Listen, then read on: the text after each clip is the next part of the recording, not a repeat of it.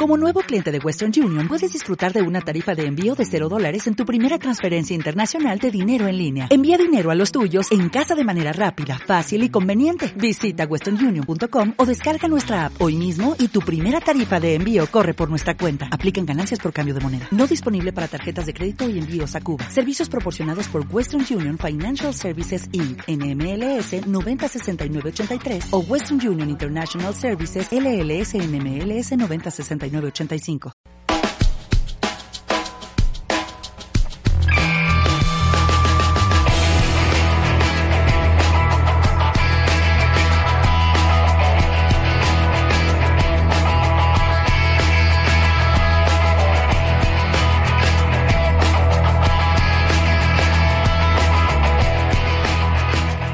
Bienvenidos, feliz viernes.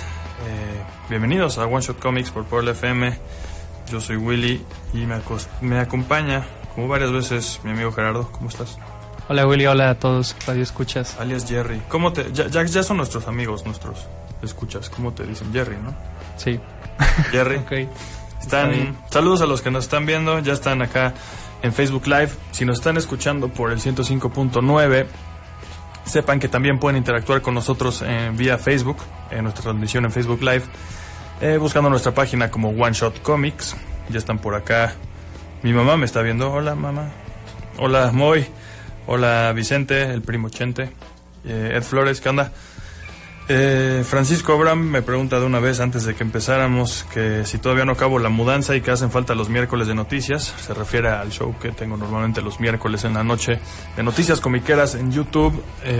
Lo puse en pausa por mi mudanza. Ya estoy mudado. Todavía no acabo de armar el estudio. Está casi como lo viste la vez pasada, Gerardo. Pero aparte el internet todavía no me sube en la velocidad a la que lo necesito. Entonces todavía no quiero hacer transmisiones porque siento que podría fallar. Entonces voy a tratar de arreglar lo del internet lo más pronto posible. Pero bueno, hoy vamos a lo que vamos aquí en el programa de radio. Antes, como pueden ver en el título, si nos están viendo por Facebook, vamos a hablar de Thor Ragnarok. Sé que hoy salió Justice League. Yo ya la vi, Jerry no la ha visto. De eso vamos a hablar después, hoy no. Hoy vamos a hablar de Thor con todos los detalles, como ya se los había prometido antes. Todos los detalles, vamos a arruinarles la película si es que no han visto Thor Ragnarok. Así que voy a estarles... No se agüiten si les estoy recordando varias veces que estamos hablando de todos los detalles de Thor Ragnarok. Para los que de repente empiezan a escuchar o no nos estén escuchando por internet, sino por la radio, por Puebla FM, pues no se saquen de onda de que estamos arruinándoles la película. Voy a estarles recordando. Así que avisados están. Vamos a tener regalos también, como ya lo había dicho la semana pasada, y agregué algunos regalos todavía. Me traje 2 artbooks de la mole. Con ilustraciones. Esta de atrás no la había visto, qué bonita. Una ilustración de Superman que hace alusión al 19 de septiembre, al temblor. Es un rescatista junto con Frida, la perrita, y una capita de Superman. Casi nada más por esa ilustración vale la pena tener este arte. Pero no, adentro hay muchísimo arte buenísimo. Tiene arte de muchos de los artistas que estuvieron. Tiene un póster aquí de Superman con Doomsday. Entonces, pues, este es uno de los regalos. Tengo 2 artbooks. Tengo 2 pósters de Justice League. Para los que ya la vieron y ya son fans. Y para los que aún así se están comprando ya de una vez. Ya veo muchísima gente con cosas de parafernalia de Justice League. Me decía hace rato que un amigo tuyo ya traía su gorra, sí, y toda la onda. Empezaron hace varias semanas a venderlos. Productos, la parafernalia. Yo no me había comprado nada de la película sin verla, pero bueno, la gente le tiene fe ciega al señor Zack Snyder, aparentemente. Y además, cortesía de la gente de Editorial Kamite, este Metal Gear Solid número 1, me lo habían dado ya hace unas semanitas, lo tenía por ahí guardado. Se lo van a llevar también al final, más o menos quédense, para que al final del programa les digamos cómo se pueden llevar estos regalos. Y además también editado por Editorial Kamite tenemos una edición de la edición número 4 de la revista Generación Friki Plaza. Yo no sé si soy de la Generación Friki Plaza, creo que Creo que no. Podría ser. Es como la gente guapa, si te lo preguntas, probablemente no lo eres, entonces... Pero bueno, vamos. Creo que no lo con soy. Thor. Bueno, Thor Ragnarok. Saludos a la gente que se sigue conectando. Vamos a poner un poco de antecedentes, ¿no? La película es la tercera película de Thor. Ya tuvimos Thor Dark World y esta Thor Ragnarok, que es la tercera. Tenemos mucha participación de Hulk en la película. También habrá que hablar un poquito sobre eso, porque Hulk había tenido dos películas anteriormente, por lo menos en la era moderna del cine de superhéroe. La primera no cuenta, por así decirlo. Sí, no es el mismo universo. Dentro del universo cinematográfico de Marvel. La segunda, que es The Incredible Hulk, protagonizada por Edward Norton. Bastante decente. Bueno, a mí fue mejor recibida, pero tampoco. Y no sé, el Hulk actual es Mark Ruffalo, entonces exacto. Nunca ha tenido su propia película, solo sale con Avengers. Ni la tendrá. Y ni la tendrá, por lo que sabemos, en el futuro próximo. Exacto, por eso Hulk va a seguir saliendo en películas de Avengers y en películas de otros personajes, como esta vez en Thor. Y creo que le cayó muy bien a Thor compartir la película con Hulk. Es algo que creo que a la gente en general le ha gustado, a mí también. Y metieron toda una historia de Hulk dentro de una película de Thor. Llámese Planet Hulk. Yo creo que eso le ayudó bastante a la película. ¿O tú cómo ves? Sí, Planet Hulk es una de las historias más populares de Hulk de los últimos años y es muy querida. Es el tipo de historias que invitó a mucha gente que nunca leía Hulk, como su servidor. Y creo que las partes que toma de la trama original del cómic y adaptadas a la película quedan perfecto. No se nota como parchado, no se nota como dos películas unidas por clips, sino como una sola película que tiene diferentes partes. A mí también me pareció, aunque sí he visto gente que dice lo contrario, o sea, porque tenemos todas estas escenas en Asgard y estas escenas en Sakaar, el planeta en el que están ahora. Vamos a hablar mucho más a fondo de todo esto, por supuesto, que sí lo notan como dos películas. Yo creo que no tanto, porque en Asgard tenemos el problema a resolver, básicamente, y el obstáculo es el planeta Sakaar. Entonces tienes que tener las dos partes. No siento que sean como dos partes mutuamente excluyentes, como dentro de una cohesión. Claro, y en historia. Buena medida parte de las soluciones que vemos en la película, por ejemplo, los aliados que encuentra Thor, la manera en la que encuentra cómo llegar, cómo se arma, cómo todo sale de Sakaar. Entonces, si no existiera Sakaar, llegaría Asgard otra vez a que le dieran una tunda como le dan a todos sus compañeros, ¿no?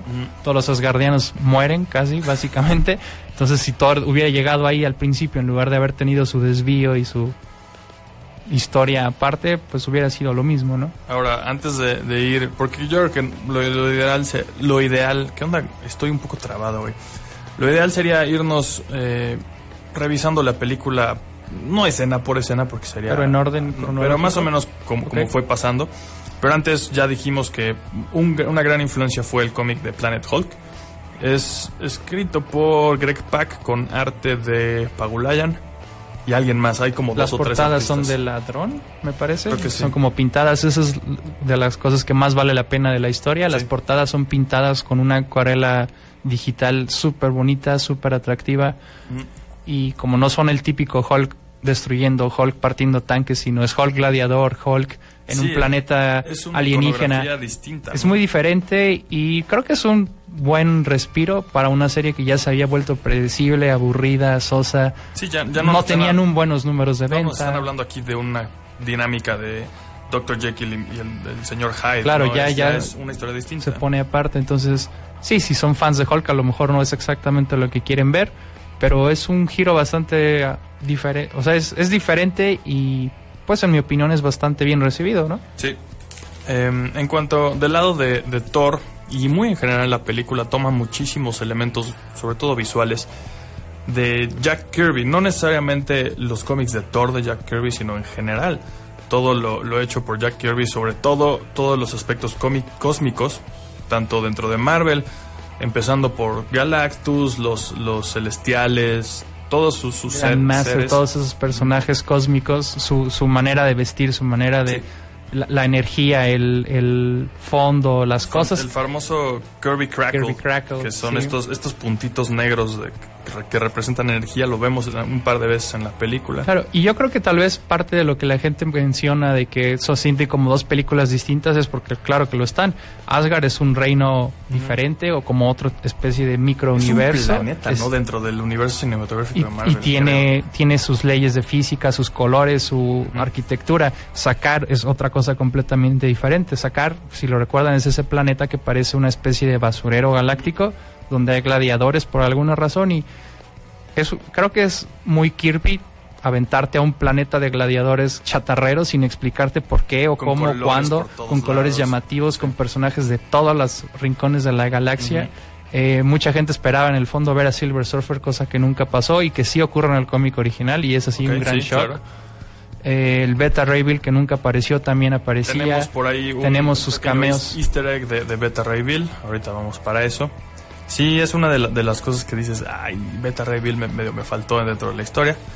Pero bueno, eso es dentro de los cómics como Planet Hulk, ¿no? En cuanto del lado de Thor, por ejemplo, Televisa está vendiendo un tomo de Unworthy Thor junto con Planet Hulk. Sin embargo, la historia de Unworthy Thor no tiene, según yo, prácticamente nada que ver con esta película. Entonces, si lo quieren comprar para ver la película después o comprarlo después de ver la película, sepan eso, no tiene mucho que ver. Es una buena historia, pero siento que también sí necesitas saber mucho bagaje de lo que está pasando actualmente en los cómics de Thor. Si no estás leyendo la serie regular de Thor, Unworthy Thor no creo que sea la mejor lectura. Es una buena serie, pero te vas a perder de cosas si no estás leyendo la serie regular. Y vas a tardarte en entender, ¿no? Como casi todos los cómics en la actualidad. Sí. Tienes que haber leído varios tomos antes para entender siquiera quién es ese o de dónde salió o por qué se odia con aquel y por qué este sí es su amigo si en el tomo anterior lo estaba agarrando puñetazos, ¿no? Entonces es un poco más ambiguo si no le has dado seguimiento, ¿no? Y donde sí sacan la mayor parte de la inspiración de los cómics de Thor es del run de Walter Simonson, que es donde ocurre Ragnarok, que lleva el título de la serie. Y muchos de los elementos que vamos a ir platicando. Ahora sí, ya se nos fue el primer bloquecito, pero vamos a regresar hablando de todos los spoilers de Thor Ragnarok. Ahorita regresamos.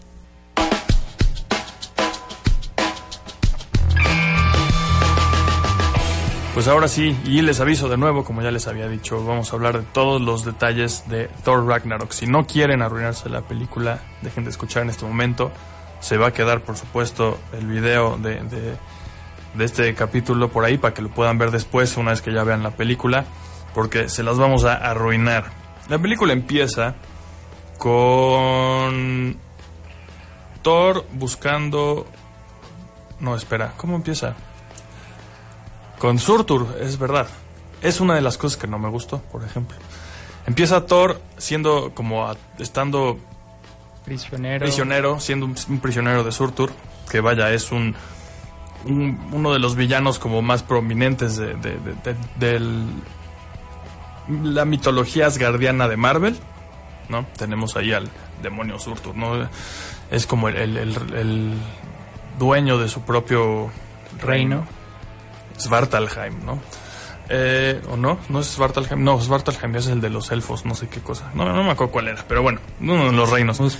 Muspelheim, sí, es Muspelheim, exacto. Nos debemos dar un high five por nerds. High five. Entonces, está con Surtur, empiezan los chistes luego, y ahí yo dije, ay, aquí no iban, yo creo. Bueno, según yo está bien hecha la escena con Surtur. Se supone que Thor está tratando de sacarle información, y por eso se deja capturar por él, para después romperle su mandarina en gajos con su martillo, Mjolnir. Pero de inmediatamente empieza como que a voltearse y decir, espera, a que regrese. Y yo así, pero es Surtur, así es como súper épico, ¿no? Sí, creo que la película a veces forza un poco los chistes. Sí, algunos chistes están bastante bien escogidos y sí, bien totalmente seleccionados, todo. Pero pues contra el villano más, pues con una apariencia tan diabólica y tan debería ser tan intimidante, pues básicamente parece el diablo, por con si unos ahí nos cuernos, lo muestran como llamas, como un poquito golpeado, ¿no? Por la vida, lo vemos ahí cojear, y precisamente dicen en los diálogos así como, oye, pues estás medio medio cayendo de gracia, ¿no? ¿Dónde está tu poder? No, pues mi poder no sé cuánto, y no, mi corona y bla, y voy a destruir Asgard. Entonces, Thor ya sabe que tiene que prevenir el Ragnarok acabando con Surtur. Entonces, procede a hacerlo de una forma excelente. Esa parte de la escena con Surtur sí me gustó muchísimo, cómo pelea contra él y contra sus diablillos ahí, y el como dragón diabólico ahí también. Con Immigrant Song de Led Zeppelin. Yo no esperaba que nos la pusieran en nuestras caras tan al principio de la película, pero pues así fue, y creo que por lo menos a mí me funcionó. A ti no. Veo tu cara. Yo creo que ya es una canción que ya habíamos visto en el tráiler. Yo creo que la pelea, nos metieron demasiados achichincles para ser supuestamente el villano tan poderoso que es. Y o sea, las pasamos, pero tampoco quedó exactamente con un buen sabor de boca. Tenemos esa canción dos veces en la película. Yo me la habría ahorrado para la segunda vez. Claro. A ver, a lo mejor usado otra canción rockera conocida en esta primera película de pelea con Surtur, y puesto Immigrant Song ahora sí en la pelea final, como pasó. La ponen dos veces, a mí sí me quitó un poco el efecto. Dije, pues cómo ahora la pusieron otra vez, ¿no? Bueno, avanzamos, ¿no? Acaba con Surtur como si nada, prácticamente, porque de por sí nos establecen que Surtur está debilitado. Se lleva su corona, o su ceja, su uniceja, y se va, dice, no, pues ya me voy a Asgard. Llega a Asgard y está Odín, que no es Odín, es Loki. Es Loki, que en mi opinión, desde la película anterior, nunca entendí cómo fue que Loki se hizo de la imagen de Odín tan fácilmente y como sin que nadie se diera cuenta. Creo que la película incluso se mofa un poco de eso, como Odín está con los pies sobre la mesa comiendo uvas, distinto, ¿no? Completamente distinto, y toda la gente está completamente... como si estuvieran bajo un hechizo de Loki, completamente, ¿no? Ignorantes de que, wow, este no era Odín, pero sí Odín es idéntico, y tú, oye, ni siquiera se comporta, habla, pero dice, pasa no sé pide lo mismo. Tiempo, meses por lo menos. Supuestamente si no es que pasa año, cierto tiempo, así, ¿no? Y en el cual Odín no sabemos dónde está desde la película anterior de Thor. Sabemos que Loki está al mando, y tenemos una obra de teatro que se me hizo muy chistoso todo eso. Claro, y aparte es donde empiezan los cameos tan populares en las películas del director. Tenemos por ahí al hermano de Damon, al hermano de Hemsworth, el hermano más chico de Hemsworth como Thor, que dice, ahí estuvo raro porque se parece tanto que la gente decía, ¿es Thor? Sí, ¿cómo? Pero pues Thor haciendo de Thor en la propia. Exacto. ¿Y cómo se llama? Eso me gustó. Sam Neill, también conocido como Odín, el Doctor, ¿no? Sí. Entonces, toda la película tiene muchos cameos, algunos muy conocidos, otros no tan obvios, pero creo que es el tipo de guiños que le gusta mucho a la gente que ve las películas de superhéroes, y no yo veo hasta si habría quejas. La primera vez que la vi no me di cuenta de que era Matt Damon, como Loki. Se ve muy distinto, pero bueno. Aparte, ese es el easter egg más grande que existió en las películas de Marvel. Ajá. En la película Dogma de Kevin Smith, ajá, Matt Damon es el personaje que se llama Loki, el ángel malo. Ajá. Entonces es como wow. Totalmente. Si vieron Dogma y si vieron Thor Ragnarok, y ya se los dijeron, sus cabezas van a explotar. Dogma, y si no, van a decir, no tengo idea de qué cosas acaban de decir. Y vean, pues, Dogma es una cosa ridículamente fantástica. Con Ben Affleck y todo el asunto. Continuamos con la película. Thor, por supuesto, se da cuenta que Loki es Odín, y incluso hace el famoso aviento el martillo y me pongo atrás de ti. Me gustó eso. Y más vale que hables porque el martillo no se va a frenar. Es una dinámica que ya traían desde chiquitos, claro, ¿no? Ese tipo de guiños no vimos en ninguna de las películas, ni Avengers, ni Thor, ni Thor Dark World. Esa dinámica entre soy tu hermano y sí nos peleamos, porque pues básicamente eso es la película de Avengers. Loki haciendo una rabieta porque Thor es el consentido. Y en esta película vemos que sí fueron niños, que sí tuvieron oportunidad de llevarse bien. Hay un par de cosas que sí. En la primera de Thor hay una parte en la que le deja el Mjolnir encima y Loki no se puede mover. No es tanto una escena cómica, pero lo es porque se queda sin mover el pobre como una cucaracha de espaldas. Y entonces, si los piensas como hermanos, dices, eso ya lo habían hecho seguro. Así, claro, todos los que tenemos o la gente que conoce gente que tiene hermanos saben que ese es el tipo de cosas que haríamos si en la vida real tuviéramos ese tipo de poderes. La película, creo que está muy ocurre muchas veces, y muchas veces como en la escena del elevador, aunque se sale un poco de la cronología, que dicen, nos hacemos de tal, no, nunca va a servir. y hacen como una especie de... Hay que hacer el necesito ayuda. No, claro. El necesito ayuda no otra vez. Ah, me choca. Y nunca lo tienes que haber visto y no tienes que saber gran cosa, pero te das cuenta que ese es el tipo de cosas que organizan los hermanos, como vamos a decirle a mi papá que no sé qué. No, pero es que siempre soy yo el que regaña. Pues no importa, a alguien lo tenemos que hacer, ¿no? Ese tipo de y relación. Avientan a Loki como trapo contra unos guardias ahí. Sí, me dio mucha risa, pero a la vez dije como... O sea, es tan subversivo eso, porque no te lo esperas para nada. No sé, entre ellos dos, o sea que a Loki ya lo habíamos visto ser tratado como un trapo por Hulk, precisamente. Y hay también un guiño muy padre en el cual ya se fue la vámonos cronología. Con la cronología. Vamos a hablar de lo que nos gustó. Durante la pelea de cuando aparece en el Coliseo de Coliseo Sakaar. Hulk frente a Thor y de repente después de un rato desde que aparece. Cuando aparece todo el público grita Loki de emoción y Loki brinca hacia atrás como quien se encuentra al bully de la escuela, ¿no? Porque pues recuerda de la paliza que recibió en Avengers. Y todavía Thor le dice, oye, ¿ya viste quién es? Después de un rato y Loki... como tú lo conoces y Loki, pues sí, pero recordamos versiones diferentes de esa historia, ¿no? Ayer era tu amigo el que agarraban a puñetazos. Después, todavía le dice, oye, pero pues este cuate no... el Grandmaster...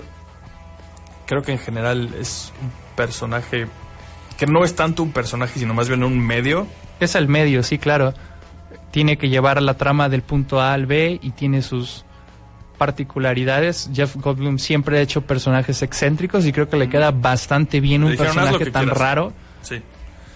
Yo leí que leyó los cómics y dijo, no tiene personalidad, básicamente lo hicieron como un coleccionista de cómics, pero que colecciona superhéroes y hace peleas y cosas así, o sea... Y entonces, se parece al Collector de Vinicio del Toro, hasta cierto punto son dos también entes cósmicos similares. Marvel. Sí, como que dices, hasta yo los he llegado a confundir. Y Goldblum le dio un poco su caracterización, y creo que le funciona bastante bien. Es consistente con la vibra cómica que tiene la película, y por lo que veo mucho fue básicamente improvisado, fue Jeff Goldblum haciendo de él mismo. Algo así como Charlie Sheen haciendo de Charlie Harper y es básicamente él mismo. Entonces, no es el villano, entonces sabes que nunca va a ser realmente el que mate a Loki o a Thor o a Hulk o a nadie importante. Sí, no. Solo está ahí. Sí, no. O sea, es como no es un aliado para nada. Pero no casi es un antagonista, pero no tanto. Entonces, muy bien Jeff Goldblum, yo creo. Sabes que no, las muertes de los personajes ya establecidos de la mitología de Thor. Primero Odín. Claro. Así de, oye, pues es que tienen que ir con el Doctor Strange. ¿Cómo te pareció el Doctor Strange? Súper sacado de la manga, como que realmente no tenía... Puedes cortar totalmente ese pedazo. Si lo desaparecen, no pasa nada. O sea, si Thor hubiera, en lugar de tenido que ir a ver al Doctor Strange, hubiera llamado Doctor Strange y se hubiera encontrado un portal mágico que lo llevaba donde estaba Odín, era exactamente lo mismo. Pero a mí me gustó, puro fanservice. Pero pues sí dije, pues sí, claro, qué padre Doctor Strange, me gustó mucho la película, me gusta cómo sale, ya tiene sus guantes amarillos, no tienen con manchas. Piel de leopardo. No tienen piel de leopardo, pero tiene sus guantes amarillos ya. Entonces, bien Doctor Strange, pero nos lo pudimos haber ahorrado, la verdad. Y Odín, la parte de Odín a mí se me hizo súper mal manejada. Se va como polvito y no se vuelve a hablar de él. No sabemos por qué. Bueno, sí se vuelve a hablar de él. No nos se supone que nos tiene que provocar sentimiento de tristeza, como si se muriera el papá de tu amigo, y en lugar de eso es, ok, se murió Odín, pero ni siquiera sabemos si sí se murió o por qué, y por qué se fue a morir ahí como a Escocia, o no sé dónde se supone que está. En Noruega, ¿no? En Noruega, así como, no tiene mucha justificación, yo creo que fue nada más... Pues a visitar a sus antiguos seguidores, los vikingos, o algo así. No tengo idea, eso es parte de las que si encuentro quejas, no hay mucha defensa. Sí, no. Entonces, bueno, Odín no tan bien. Como Hela, creo que es de los puntos más importantes que hay que hablar. Y por eso vamos a hacerlo después de este corte. Okay. Ahorita regresamos.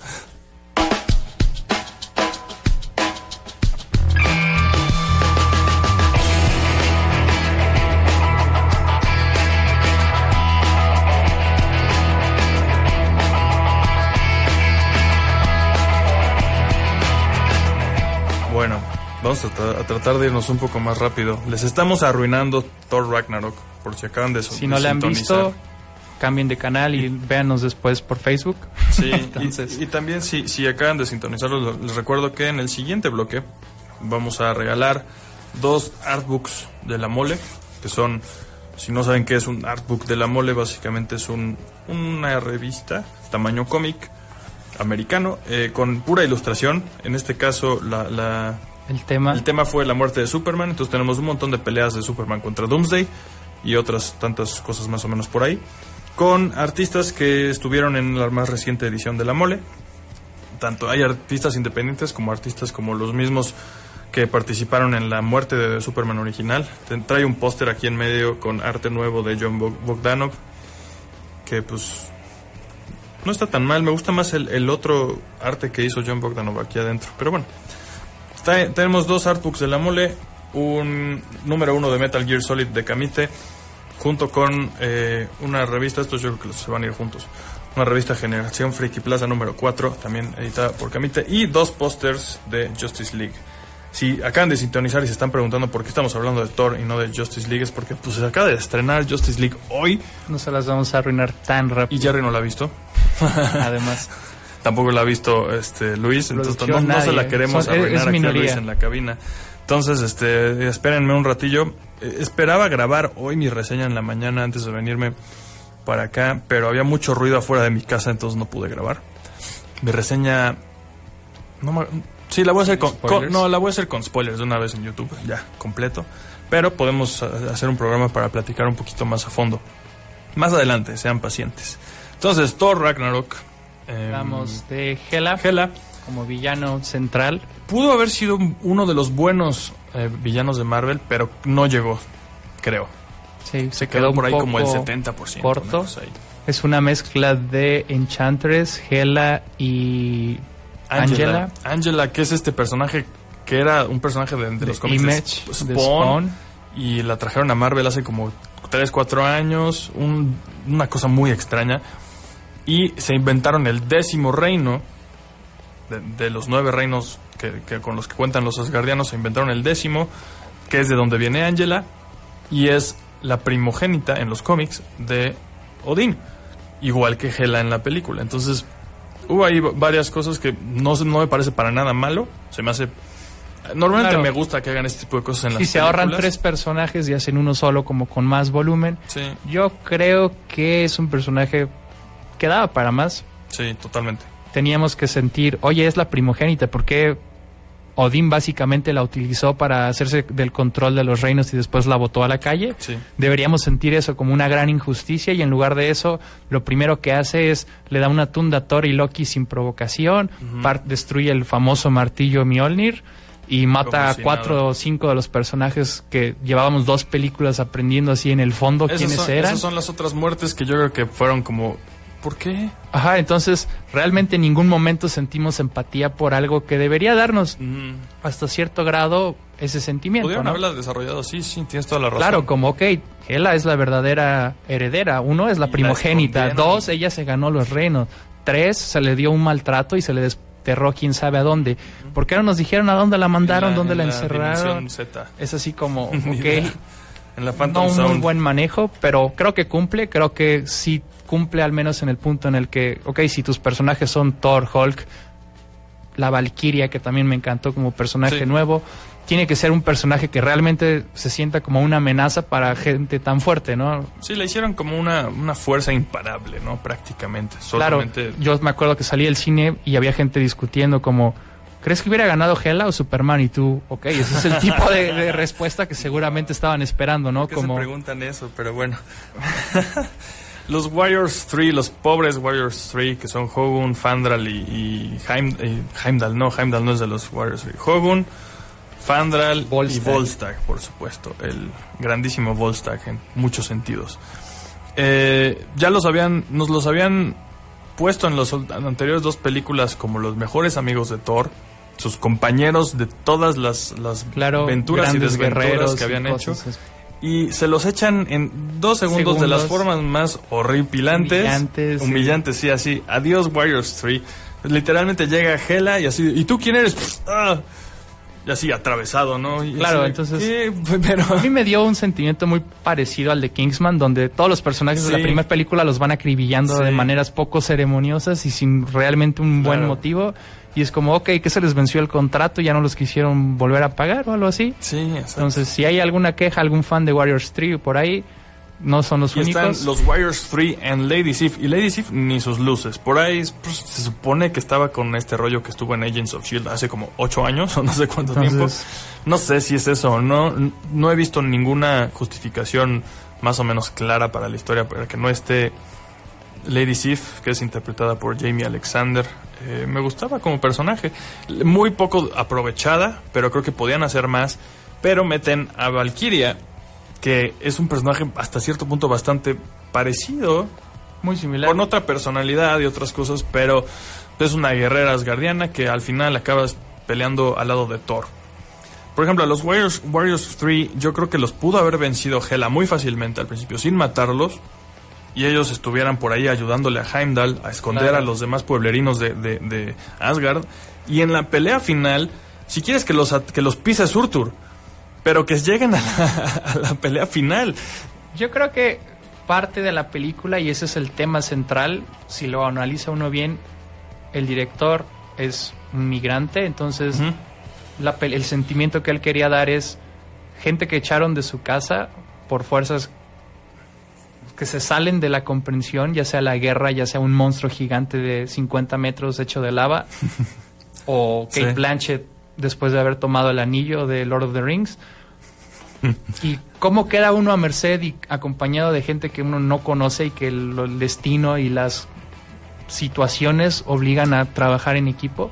Sí. Y se hubiera perdido si Thor a la hora de echarlo se hubiera quedado con sus 4 compadres y todos sus amigos, ¿no? Entonces a lo mejor esa podría ser una de las razones por las que el director... También, tal vez como el tema de la injusticia. Que yo sentí injusticia por los personajes. Como no es justo que los maten así. Y así entonces, es la vida, pues, ¿no? Así es la vida, ¿no? Te llega una guerra en Siria y Palestina y pues se mueren los que no se tienen que morir. Claro, gente entonces, que no tiene nada que ver. Es un subtexto que creo que hay que rascarle mucho a la película, pero ahí está, definitivamente.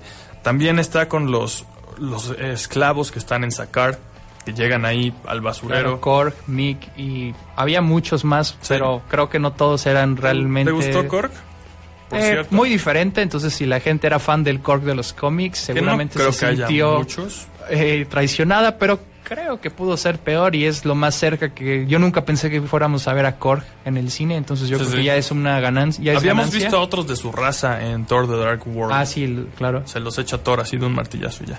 Pero sí... igual Mick tan importante para Planet Hulk. Y lo hacen bastante diferente y aquí en la película. Fondo. Sí, un chistorete ahí. Heimdall. Creo que el pobre Idris Elba ya es una superestrella que no lo era con la primera película de Thor, y entonces el cuate yo creo que ya está cansado así de, oigan, quiere salir poco y que no le hagan mucho daño. O al revés, yo escuché que había dicho así como, no, pues yo estoy puesto para que me den más protagonismo en Marvel, pero pues a Heimdall no creo que le vayan a dar. Claro, aparte Heimdall supuestamente es uno de los pocos personajes que está, podríamos decirlo, en un nivel similar al de Thor, al menos en el universo cinematográfico. Y en esta película básicamente al final Thor es tan poderoso que Heimdall sería así como que el que le va atrás recogiendo los cadáveres para que no se le amontonen. Entonces, sí, no le veo un futuro muy prometedor en Thor, las películas. Hablando de eso, es algo que me deja como un poco incómodo.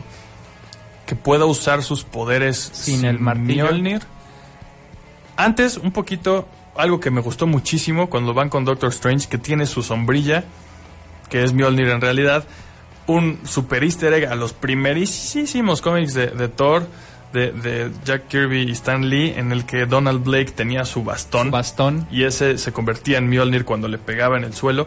Cuando aparece Hela por primera vez, Thor agarra su sombrilla, le pega al suelo y se convierte en Thor, igualito que como Donald Blake se convertía en Thor. Y yo me acuerdo en el comentario del director de la primer película de Avengers, le preguntan, ¿y por qué Thor no sale como en su capacidad de versión humana, como civil de la Tierra? Y dicen, bueno, ¿y qué quieren que haga? Si ven a la gente, a alguien allá afuera caminando con un bastón, van a decir, hey, algo trae ese tipo porque ya nadie usa bastones, ¿no? Entonces es así casi con el pomo de diamante. Entonces dijeron, no hay necesidad, y en este es un guiño. Podría ser un hipster con su sombrilla todo el tiempo. Y con la barba, ¿no? Ocurre, sí. Entonces este es un guiño a los cómics, y creo que mucha gente que dice, es que no se parece a los cómics, no tengo idea de qué están hablando.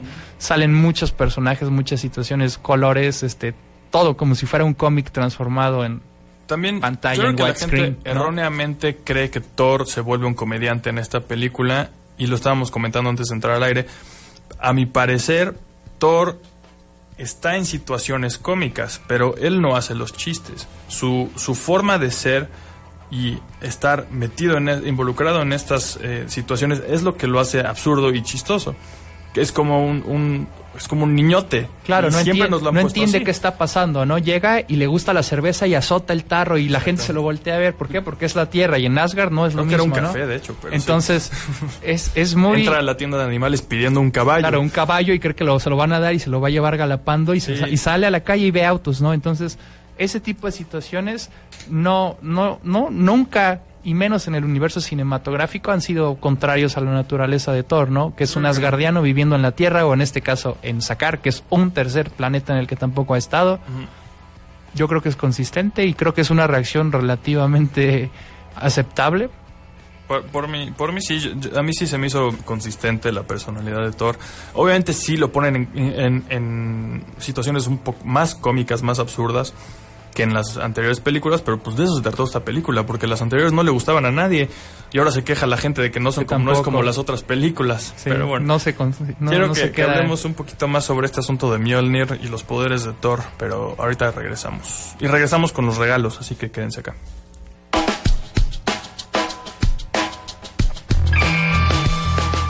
Vamos a hablar sobre Mjolnir y los poderes de Thor, pero antes vamos a saludar a algunos que andan por aquí viéndonos en Facebook.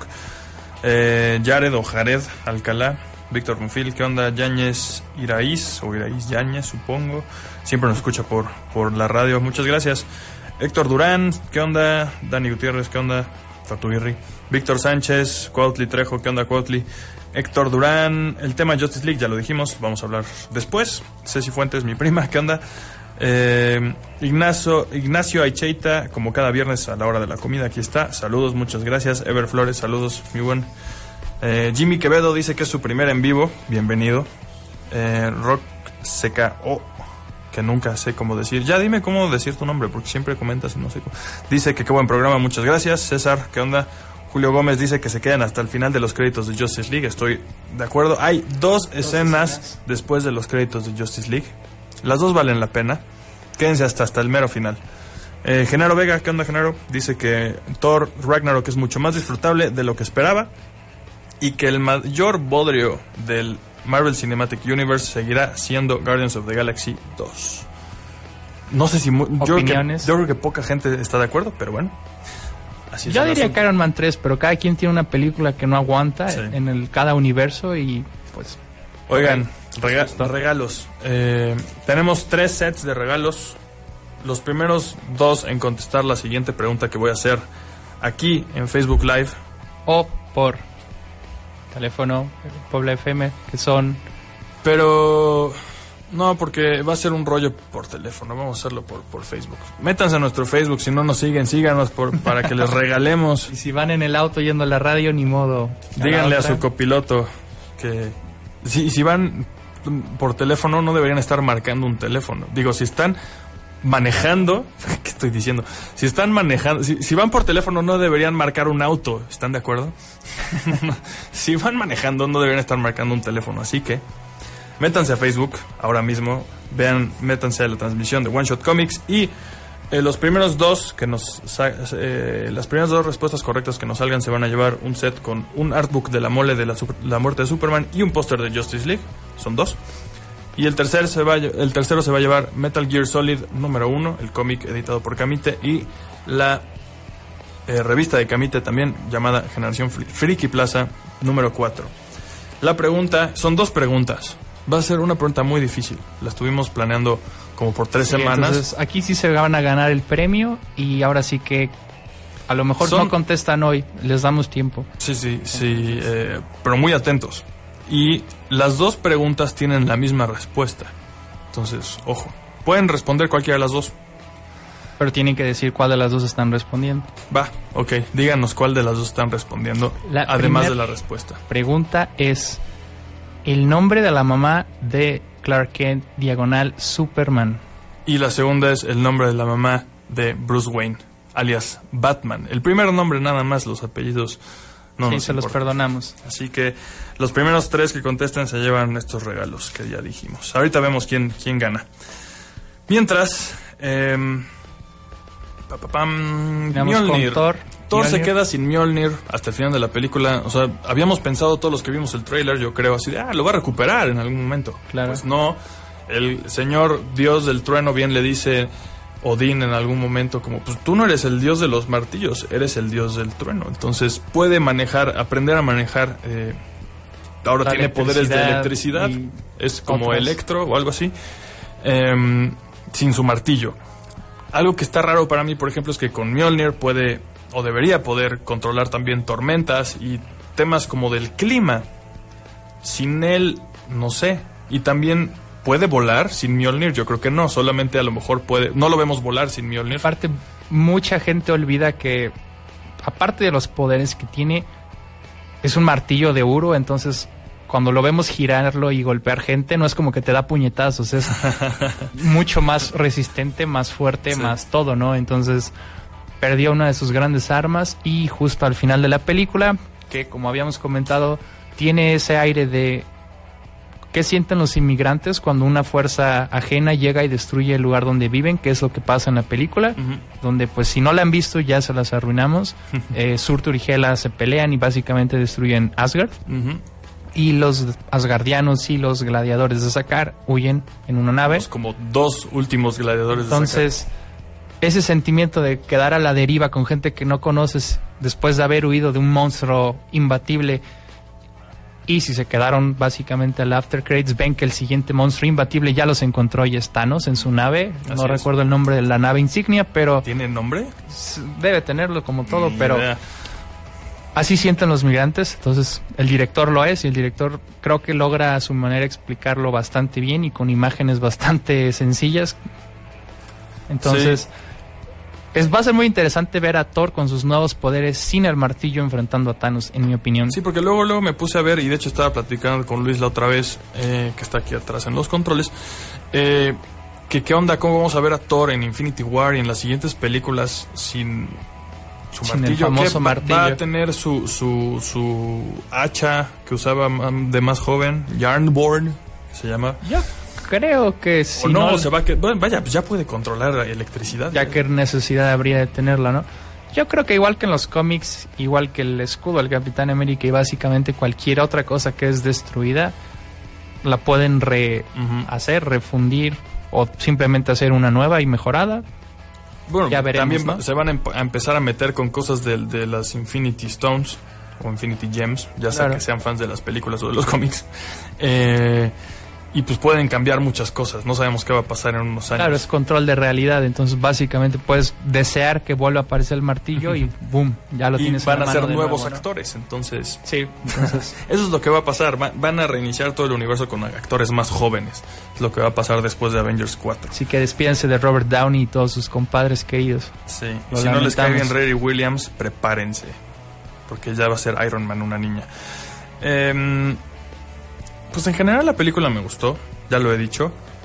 Tiene, por supuesto, estos asuntos que le faltó en general, siento que algo de drama, como ya dijimos, con estas muertes también. O sea, Thor nunca se entera de que sus carnales se murieron. No, y debería asumirlo. O no vemos cómo reacciona. Claro, porque aparte se asume que si Hela ya domina y básicamente ya no hay ni gente en las calles, no nada, pues es porque los aniquiló, ¿no? Mm. Y Thor llega y no es como, oye, ¿qué pasó con mi lechero y mi vecino y mi compadre y mi amigo y todo el ejército que teníamos?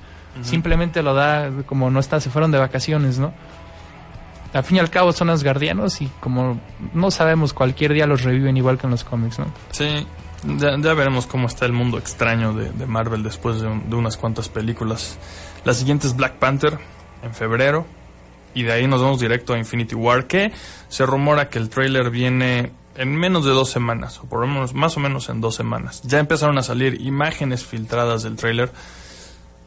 Ya las vi, desgraciadamente. Dije, no las quiero ver. Dije, de repente aparecieron ahí en Facebook vilmente. Dije, pues bueno, ya. No arruinan demasiado. Entonces, véanlas bajo su propio riesgo. Sí. Pero pues, creo que igual Thor me gustó, no se me hizo la mejor, no se me hizo la peor película de superhéroes o de Marvel. Es una película cumplidora que hace muchas cosas bien y tiene un gran logro que es una película que se siente diferente, ¿no? Casi todas las quejas que he escuchado es porque la película no es exactamente igual a la primera de Thor o se parece a no sé qué otra película que no es de superhéroes y es... Ok, son tantas películas de superhéroes que no todas pueden ser de gente dándose puñetazos durante 1 hora 45, ¿no? Así como Ant-Man se siente como una película donde planean un robo y van en Mini Coopers corriendo, o Doctor Strange se siente como una película de superación personal donde Stephen Strange es el clásico patán y que de repente un accidente lo hace humilde y aprende a usar sus poderes para el bien. Uh-huh. Thor es una película que no se siente como las películas de Thor o como otras películas de superhéroes. Creo que es lo que más me gustó. Ok, a lo mejor no les gusta, pero quieren ir a ver la misma película 7 veces con diferentes actores o quieren ver otra película. Y sobre todo también quieren ver exactamente lo mismo que ya leyeron en los cómics. Los cómics, tal cual, viñeta por viñeta. Yo no. Pues ya, ahí están los cómics, los podemos comprar y leer cuando queramos. Eso es lo que más me gustó. Trataron de hacer algo distinto. Casi les sale a la perfección. La película pudo haber sido mucho mejor, según yo, si hubiera sido más emotiva. Claro, con unos cuantos cambios hubiera mejorado, pero ¿qué película no podemos decir eso, no? Casi sí, todas. Pero eso es súper redondo. Si Batman Superman hubiera mejorado, si hubiera sido un mejor Lex Luthor, ¿no? Ah, ok, pero ¿qué tan fácil es hacerlo, no? Hablando de Lex Luthor, sabremos. No voy a decir nada de Lex Luthor. Vamos a decir quiénes se ganaron el premio de nuestra quiénes se ganaron los premios. Difícil encuesta. El primero fue Julio Gómez, como de costumbre, ganó un artbook de La Mole y un póster. Julio, que nos acompañó la vez pasada aquí a platicar sobre La Mole precisamente. El segundo es nuevo, pero es un viejo amigo, Moy Montúfar, ganaste el segundo artbook de La Mole con tu póster de Justice League.